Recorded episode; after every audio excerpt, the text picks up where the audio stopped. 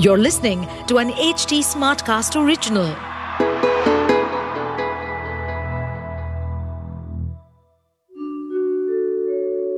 आप सुन रहे हैं विवेकानंद की वाणी सुनिए स्वामी विवेकानंद के अनमोल विचार और जानिए जीवन को एक नए दृष्टिकोण से कलयुग के बारे में स्वामी विवेकानंद कहते हैं इस कलयुग में लोग इतने अपमानित हो गए हैं कि उन्हें लगता है वे कुछ भी कर सकते हैं।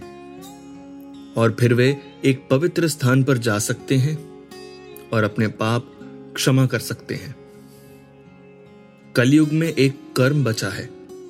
बलिदान और ज़बरदस्त तापसी का अब कोई फ़ायदा नहीं है। कर्म का एक उपदेश है और वो है देने का कर्म।